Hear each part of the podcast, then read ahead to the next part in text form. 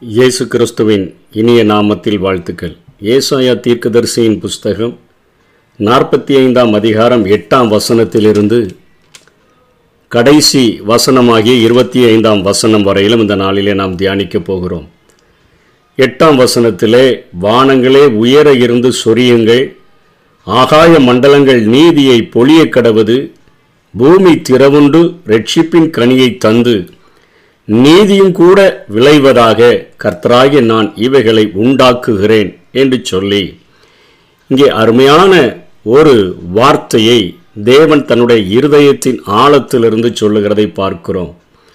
வானங்களே உயர இருந்து சொரியுங்கள் என்று சொன்னால் ஆண்டவருடைய கிருபையை வானங்கள் சொரியும்படியாகவும் ஆகாய மண்டலங்கள் நீதிய இந்த பூமியை நோக்கி பொழியும்படியாகவும் ஆண்டவர் கட்டளையிடுகிறதை பார்க்கிறோம்.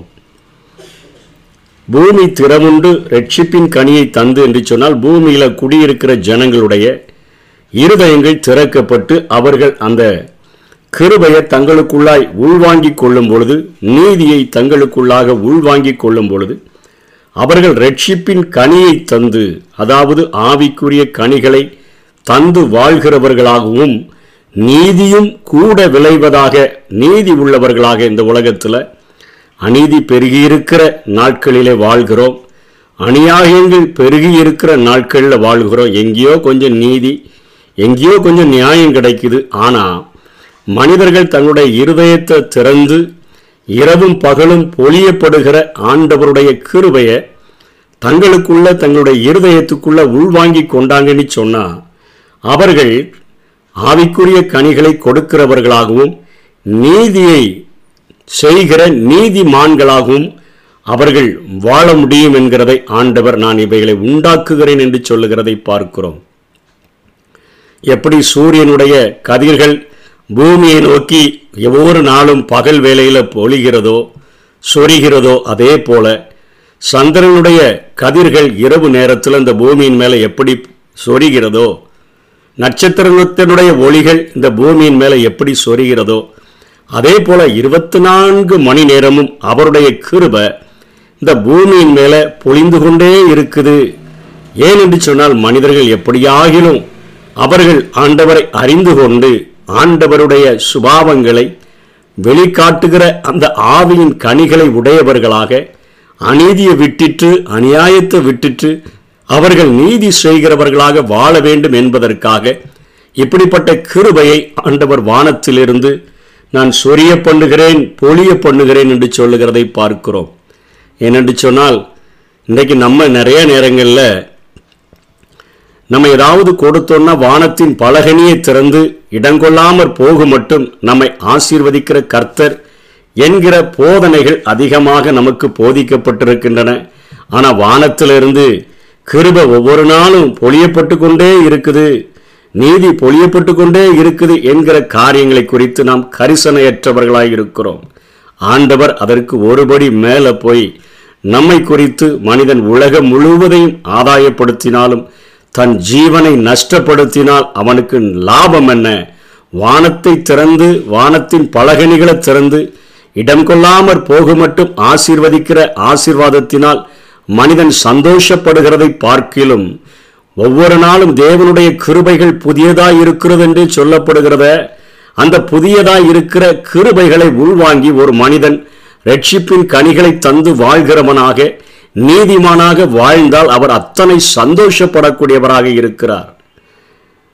எல்லா மனுஷனும் ரட்சிக்கப்படவும் சத்தியத்தை அறிகிற அறிவை அடையும் அவர் சித்தமுள்ளவராய் இருக்கிறார். மனம் திரும்புகிற ஒரே ஒரு பாவி நிமித்தம்தான் பரலோகத்தில் மிகுந்த சந்தோஷம் உண்டாகும் என்று சொல்லி ஆண்டவர் சொல்லி இருக்கிறதை நாம் பார்க்கிறோம். ஆகவே அதற்கு மனிதர்கள் ரட்சிக்கப்படுகிறதற்கு தேவையான கிருபைகளை அந்த நீதியை ஆண்டவர் டுவெண்ட்டி ஃபோர் ஹவர்ஸ் நான் பொழிந்து கொண்டே இருக்கிறேன் என்று சொல்லுகிறவராக இருக்கிறார். எந்த நடுச்சாமத்தில் எழும்பி போய் ஆண்டவரே என்னை ரட்சியும் என்று கேட்டாலும் அவருடைய கிருபை அந்த கிருபையும் சத்தியமும் ஒன்றை ஒன்று சந்திக்கக்கூடியதாக நம்மிலே ரட்சிப்பின் கனிகளை எப்படி பூமியானது மழை நீரை வாங்கி கனிகளை விளைவிக்கிறதோ அதே போல நம்முடைய இருதயத்தில் இதோ வாசற்படியில் நின்று தட்டுகிறேன் ஒருவன் என் சத்தத்தை கேட்டு கதவை திறந்தால் நான் அவனுக்குள் வந்து அவனோடு கூட போஜனம் பண்ணுவேன். அவனும் என்னோடு கூட போஜனம் பண்ணுவான் என்று சொல்லுகிறாரே அந்த வார்த்தையை கேட்டு அவன் கதவை திறந்தானா? அவன் ரட்சிப்பின் கனிகளை தருகிறவனாக நீதி செய்கிற நீதிமானாக அவன் வாழுவான். அதைத்தான் ஆண்டவர் மிகுந்த ஒரு எதிர்பார்ப்போடு கூட ஒவ்வொரு மனிதனையும் பார்க்கும் பொழுதும் எதிர்பார்த்து கொண்டிருக்கிறார். எப்படியாயிலும் இவன் என்னை அறிந்து கொள்ள மாட்டானா? எப்படியாயிலும் நான் பொழிந்தருள்கிற கிருபைய தனக்குள்ள உள்வாங்கிக் கொண்டு அவன் மாற்றமடைய மாட்டானா என்று சொல்லித்தான் ஒவ்வொரு மனிதனை குறித்தும் ஆண்டவர் எல்லா மனுஷனும் ரட்சிக்கப்படணுமே எல்லா மனுஷனும் சத்தியத்தை அறிகிற அறிவை அடையணுமேன்னு சொல்லி அவர் வாஞ்சியோடு கூட காத்து கொண்டிருக்கிறவராயிருக்கிறார். ஒன்பதாம் வசனத்துல மண்ணோடுகளுக்கு ஒத்த ஓடாயிருந்தும் தன்னை உருவாக்கினவரோடு கூட வழக்காடுகிறவனுக்கு ஐயோ களிமண் தன்னை உருவாக்கினவனை நோக்கி என்ன செய்கிறாய் என்று சொல்லத்தகுமோ இங்கே ஐயோ என்று சொல்லி சொல்லுகிற அநேக காரியங்களை ஏசாய புத்தகத்திலேயே நாம் படித்திருக்கிறோம். ஐயோ என்ற சொல்லை ஏசாயா எதற்காக பயன்படுத்துகிறார்? தீய செயல்களுக்கு எதிராகவும் தீய நாடுகளுக்கு எதிராகவும் அவர் பயன்படுத்துகிறார். இந்த எபிரேய சொல்லை ஹோய் என்கிற சொல்லிலிருந்து நம்முடைய தமிழிலே ஐயோ என்று மொழிபெயர்த்து இருக்கிறார்கள் கிரேக்க மொழியிலே ஓய் என்று சொல்லி அழைக்கப்படுகிற இந்த வார்த்தையானது ஏசாயாவினால் இந்த புத்தகத்தில் அநேக முறை கையாளப்படுகிறது. அதே போல எரேமியாவும் ஆடுகளை சிதறடிக்கிற மேய்ப்பர்களுக்கு எதிராகவும் தீய செயல்களுக்கு எதிராகவும் இந்த ஐயோ என்கிற வார்த்தையை அவர் பயன்படுத்துகிறார். எரேமியா இருபத்தி ரெண்டாம் அதிகாரத்தில் பதிமூன்றிலிருந்து பதினேழு வரையிலும் இருபத்தி மூன்றாம் அதிகாரம் ஒன்றாம் வசனத்திலும் அவர் பயன்படுத்துகிறார். எஸ்ஐக்கியல் பொய் தீர்க்கதரிசிகளுக்கு எதிராகவும் தீச்செயல் புரிந்த பட்டணங்களுக்கு எதிராகவும் அவர் பயன்படுத்துகிறார். எஸ்ஐக்கியல் பதிமூன்றாம் அதிகாரம் மூன்றாம் வசனத்தில் பதினெட்டாம் வசனத்தில் இருபத்தி நாலாம் அதிகாரம் ஆறு ஒன்பது இந்த வசனங்களில் எஸ்ஐக்கியல் தீர்க்கதரிசியும் பயன்படுத்துகிறார். புதிய ஏற்பாட்டில் இயேசு கிறிஸ்து மாய்மாலக்காரர்களுக்கு எதிராக தீச்செயல் புரிகிற பட்டணங்களுக்கு எதிராக அதாவது கோராசினே உனக்கு ஐயோ பெட்சாயிதாவே உனக்கு ஐயோ என்று சொல்லுகிறார இதற்கு எதிராக ஆண்டவர் பயன்படுத்துகிறதை பார்க்கிறோம். மத்திய பதினோராம் அதிகாரம் இருபத்தி ஓராம் வசனங்களில் லூக்கா பதினோராம் அதிகாரம் நாற்பத்தி நான்காம் வசனங்களில் இந்த வார்த்தைகள் பயன்படுத்தப்படுகின்றன. வெளிப்படுத்தின விசேஷமும் வரப்போகும் நியாய தீர்ப்பை எச்சரிக்கிற நிலையில உலகத்திற்கு எதிராக இந்த வார்த்தையை பயன்படுத்துகிறார் யோவான். வெளிப்படுத்தல் எட்டாம் அதிகாரம் பதிமூன்றாம் வசனத்தில் இத்தனை ஆபத்துகள் நிறைந்தவர்களாய் பாவத்தினால ஐயோ என்கிற சூழ்நிலையில நம்ம வாழ்கிற நமக்குத்தான் ஆண்டவர் அந்த சூழ்நிலைகளை மாற்றும்படியாக அந்த சூழ்நிலைகளிலிருந்து விடுதலை செய்யும்படியாக இப்படிப்பட்ட ஒரு கிருபையை அவர் வானத்திலிருந்து பொழிய பண்ணுகிறார். ஆயா ஆகாய மண்டலங்களிலிருந்து நீதியை பொழிய பண்ணக்கூடியவராக இருக்கிறார். இந்த இடத்துல மண்ணு ஓடுகளுக்கு ஒத்த என்று சொல்லப்படுகிறதை நாம் பார்க்கிறோம். பாட்ஷர்ஸ் என்று சொல்லக்கூடிய ஒரு பானை ஓடுகளைப் போல இருக்கக்கூடிய ஒரு மனிதன் அவன் தன்னை உருவாக்கினவரோடு கூட வழக்காடலாமா? இன்னைக்கு நம்ம வாழ்க்கையை பார்த்தோன்னா இன்னைக்கு தெய்வத்தோடு கூட எவ்வளவோ வழக்காடுகிறவர்களாக இருக்கிறோம். அநேகர் சொல்லுவாங்க நான் ரெகுலராக ஆலயத்துக்கு போயிட்டு இருந்தேங்க. ரெகுலராக ஜோம் பண்ணேன். நிறைய நேரம் ஜோம் பண்ணி பார்த்துட்டேன். எனக்கு இந்த காரியத்தில் எனக்கு ஒரு பதில் கிடைக்கல. அதனால வேண்டான்னு விட்டுட்டு வந்துட்டேன்னு சொல்லி ஆண்டவரோடு கூட ஏன் செய்யலை எதற்கு செய்யலைன்னு சொல்லியெல்லாம் சண்டையிடுகிறவர்களும் வழக்காடுகிறவர்களும் இந்த பூமியிலே காணப்படுகிறார்கள். ஆனால் மனிதன் தன்னுடைய நிலைமையை உணர்கிறதில்லை. நான் மண்ணு ஓடு மாதிரி தான் இருக்கேன். பானையில் முழு பானை கூட இல்லை நான் உடைஞ்சு போன ஒரு பானை துண்டுங்கிறத உணராம அவரோடு கூட வழக்காடுகிறான். வானத்தையும் பூமியையும் உண்டாக்கின அந்த சர்வ வல்லமையுடைய தேவனிடத்தை நான் பேசுகிறேங்கிறத மறந்து போய் பேசுகிறதை நாம் பார்க்கிறோம். அதே போல இங்கே திரும்ப சொல்லுகிறார் களிமண்ணானது தன்னை உருவாக்கிறவனை நோக்கி என்ன செய்கிறாய் என்று சொல்ல தகுமை. என்னப்பா செய்கிற? உன் கையில் வச்சு என்னென்னமோ நீ பண்றிய என்ன என்ன எப்படியாய் உருவாக்குகிறாய்ன்னு சொல்லி அது சொல்ல முடியுமோ? குயவன் தன்னுடைய இருதயத்தில் என்னதை அவன் தீர்மானித்து இருக்கிறானோ அதைத்தான் அவன் நிறைவேற்ற முடியும்.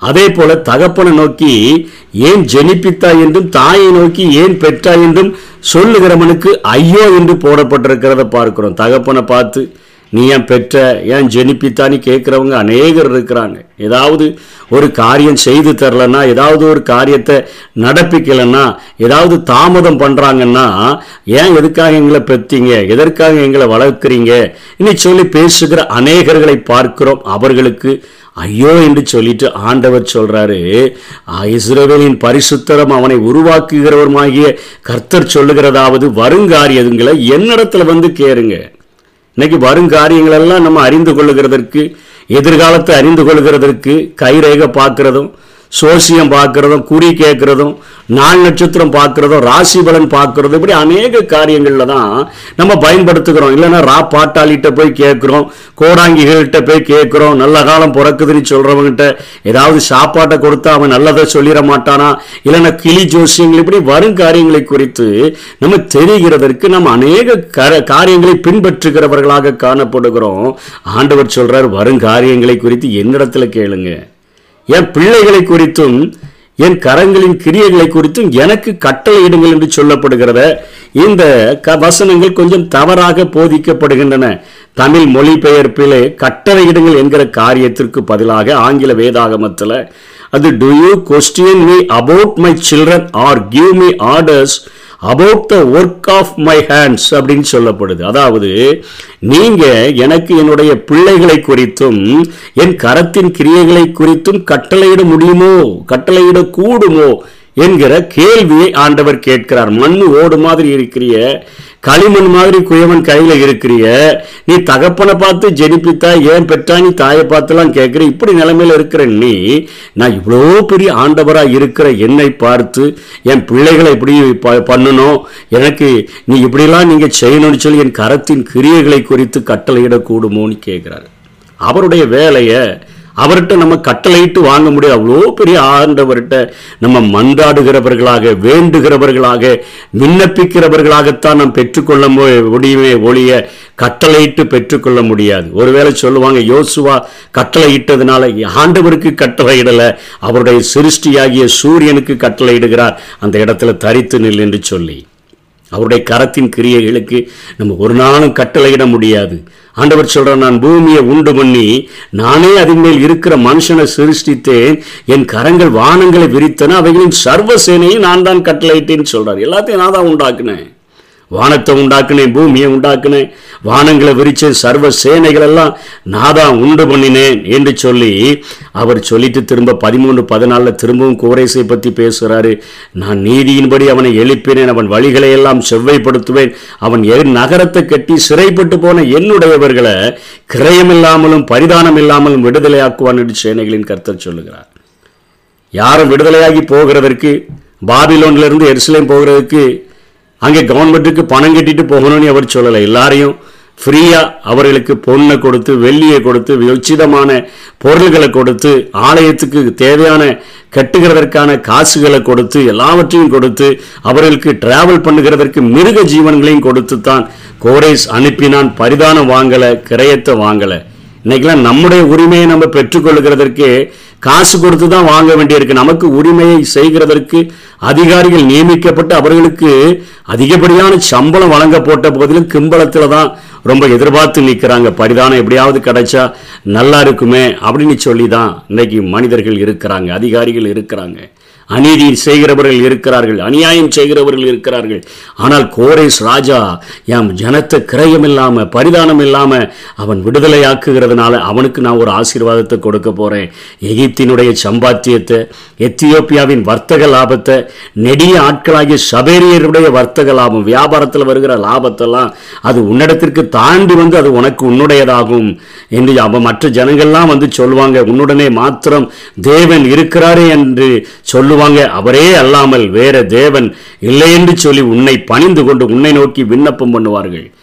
அவன் கை வச்ச இடம்லாம் அவனுக்கு வெற்றி கிடைக்குது கோரேசுக்கு.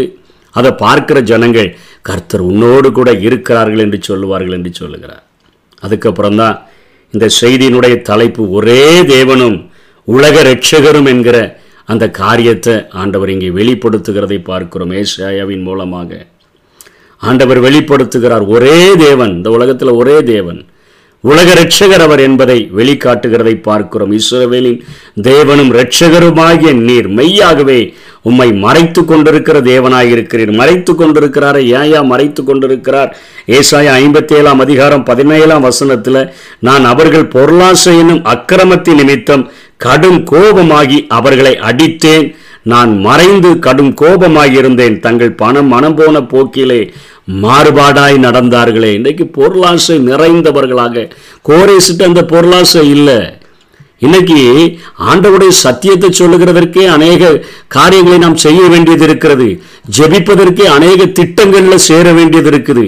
அப்படிப்பட்ட காரியங்களை மனிதர்கள் நியமித்து வைத்திருக்கிறார்கள். இலவசமாய் பெற்றீர்கள் இலவசமாய் கொடுங்கள் என்று சொல்லப்பட்டத. ஆனால் இன்றைக்கு பொருளாசை நிறைந்தவர்களாக அவர்கள் காணப்படுகிறபடியினால நான் கடும் கோபமாகி அவர்களை அடித்தே நான் மறைந்து கடும் கோபமாயிருந்தேன். நம்முடைய அக்கிரமங்களே நமக்கும் நம்முடைய தேவனுக்கும் நடுவாக பிரிவினை உண்டாக்கக்கூடியதாக இருக்கிறது. நம்முடைய பாவங்களே அவருடைய முகத்தை நாம் நோக்கி பார்க்க முடியாதபடி அவருடைய முகத்தை நமக்கு மறைக்கக்கூடியதாக இருக்கிறது. மறைந்து இருக்கிற ஒரு ஆண்டவர் என்று சொல்லி இங்கே ஏசாய சொல்லுகிறார். கீழே விக்கிரகங்களை உண்டு பண்ணுகிற அனைவரும் வெட்கப்பட்டு லட்சியடைந்து ஏகமாய் கலங்கி போவார்கள். இஸ்ரவேலோ கர்த்தருடைய நித்திய ரட்சிப்பினால் ரட்சிக்கப்படுவான் நீங்கள் என்றென்றைக்கும் உள்ள சதா காலங்களிலும் வெட்கப்படாமலும் கலங்காமலும் இருங்க. நீங்கள் சுரூபங்களை வழிபட்டீங்கன்னு சொன்னால் நீங்கள் வெட்கப்பட்டு இலச்சையாகி தான் நீங்கள் போகணும். ஏமாற்றப்பட்டிருப்பீங்க ஆனால் நீங்கள் கர்த்தரை தேடினீங்கன்னா நித்திய ரட்சிப்பினால் ரட்சிக்கப்படுவீங்க. எல்லா நாளிலும் உங்களுக்கு வெட்கம் இருக்காது. உங்களுக்கு கலங்காமல் இருப்பீங்க. ஏன்னா வானத்தை சிருஷ்டித்து பூமியை வெறுமையாக இருக்க சிருஷ்டியாமல் அதை மனுஷனுக்கு கொடுத்து அதை குடியிருக்கும்படியாக ஆண்டவர் செய்தபடியினால ஆண்டவர் சொல்கிறாரு மனுஷனை பார்த்து நான் நானே தேவன் என்ன தவிர வேறு ஒரு ரட்சகரும் இல்லைன்னு சொல்கிறேன் ஒவ்வொரு மனிதனுடைய மனிதன் நினைக்கிறான் ஆண்டவர் ஏதாவது ஆசீர்வதிச்சிட்டா நல்லா இருக்குமே? ஆண்டவர் உலகம் முழுவதையும் ஆதாயப்படுத்தினாலும் தன் ஜீவனை நஷ்டப்படுத்தினால் லாபம் என ஒவ்வொரு மனிதனுடைய இருதயத்தில் அந்த ஆத்மாவை பார்க்குறாரு. அது விலையேறப்பெற்றதுன்னு உண்டாக்குன்னு அவருக்கு தான் தெரியும். ஒரு மனிதனை பார்க்கும்போது அவனுக்குள்ள விலையேறப்பெற்ற ஒரு ஆத்மா இருக்குதே. இந்த மனுஷன் அவனுக்கு தொடக்கம் இருக்குது ஆனா முடிவு இல்லையே. அந்த முடிவில்லாத மனுஷன் நித்திய ராஜ்யத்துக்கு வரணுமே. நித்திய அழிவாகி அந்த நரகத்துக்கு சாத்தானுக்கும் அவனுடைய தூதர்களுக்கும் அங்கே அங்க ஆயத்தமாக்கப்பட்ட நரகத்துக்கு போய்விடக்கூடாதுன்னு சொல்லி எல்லா மனுஷரும் ரட்சிக்கப்படணும். சத்தியத்தை அறிகிற அறிவு அடையணும். அத்தனை வாஞ்சை உள்ளவராய் இருக்கிற ஆண்டவர் ஒவ்வொரு மனிதனுடைய அந்த ஆத்மாவை பார்த்து கொண்டே இருக்கிறாரு. அவன் எப்படியாவது என்னிடத்துல வந்துட மாட்டானா? நான் அந்தரங்கத்திலும் பூமியின் அந்தகாரமான இடத்திலும் பேசுனதில்லை. விருதாவா என்ன தேடு நீ சொல்லதில்லைன்னு சொல்கிறார் விருதாவா தேடு. தேடுங்கப்பான்னு சொல்லலை. நீ தேடு நான் நீ சொன்னா. நீ ஆவியின் கனிகளை தருகிறவனா இருந்தான்னா நீ நீதிமானா வாழ்ந்தான்னு சொன்னா. அந்த நித்திய ராஜ்யத்திற்கு நான் உன்னை கூட்டிக்கு சேர்க்க முடியும்பா. ஜாதிகளுக்கு தப்பினவர்களே இருபதாம் வசனத்தில் கூட்டங்கூடி வாருங்கள். ஏகமாய் சேருங்கள். தங்கள் விக்கிரகமாகிய மரத்தை சுமந்து ரட்சிக்க மாட்டாத தேவனை தொழுது கொள்ளுகிறவர்கள் அறிவில்லாதவர்கள் என்று சொல்லி அங்கே பேசுகிறதை பார்க்கிறோம். இந்த ஏசாயா தன்னுடைய நூலினுடைய இறுதி அதிகாரங்களில் ஒரே தேவன் அவர் எத்தகையவர் என்பதை பற்றியும் அவர் எத்தனை காரியங்களை செய்கிறார் என்பதை பற்றியும் அவர் எழுதியிருக்கிறார். விக்கிரகங்கள் ஏதுமில்லாத அது எதையும் செய்ய முடியாத ஒரு தன்மையையும் குறித்து அவர் பேசுகிறார். ஒரே தேவனை தவிர வேறு எந்த ஒரு உச்ச வல்லமை இல்லை.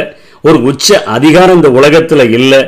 அவரை அனைத்தையும் சிருஷ்டித்து அந்த கட்டுப்பாட்டுக்குள்ளே வைத்திருக்கிறார் என்று சொல்லி இருபத்தி ஓராம் வசனத்திலையும் இருபத்தி ரெண்டாம் வசனத்திலையும் சொல்லுகிறார் பூமியின் எல்லையெங்கும் உள்ளவர்களே எட்டு திசைகளிலும் வாழ்கிற ஜனங்களே என்னை நோக்கி பாருங்கள். அப்பொழுது ரட்சிக்கப்படுவேன். என்ன நோக்கி பார்த்தா அவர்கள் அவர்களை நோக்கி பார்த்தார்கள் அவருடைய முகங்கள் பிரகாசம் அடைந்தன.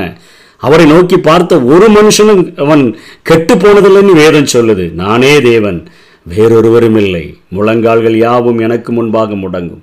நாவு என்னை முன் முன்னிட்டு ஆணையிடும் என்று நான் உனக்கு என்னை கொண்டே ஆணையிட்டு இருக்கிறேன் இந்த நீதியான வார்த்தை என் வாயிலிருந்து புறப்பட்டது. இது மாறுவதில்லை. இது முழுமையா இந்த பூமியில ஒரு நாள் நிறைவேறப் போகிறது.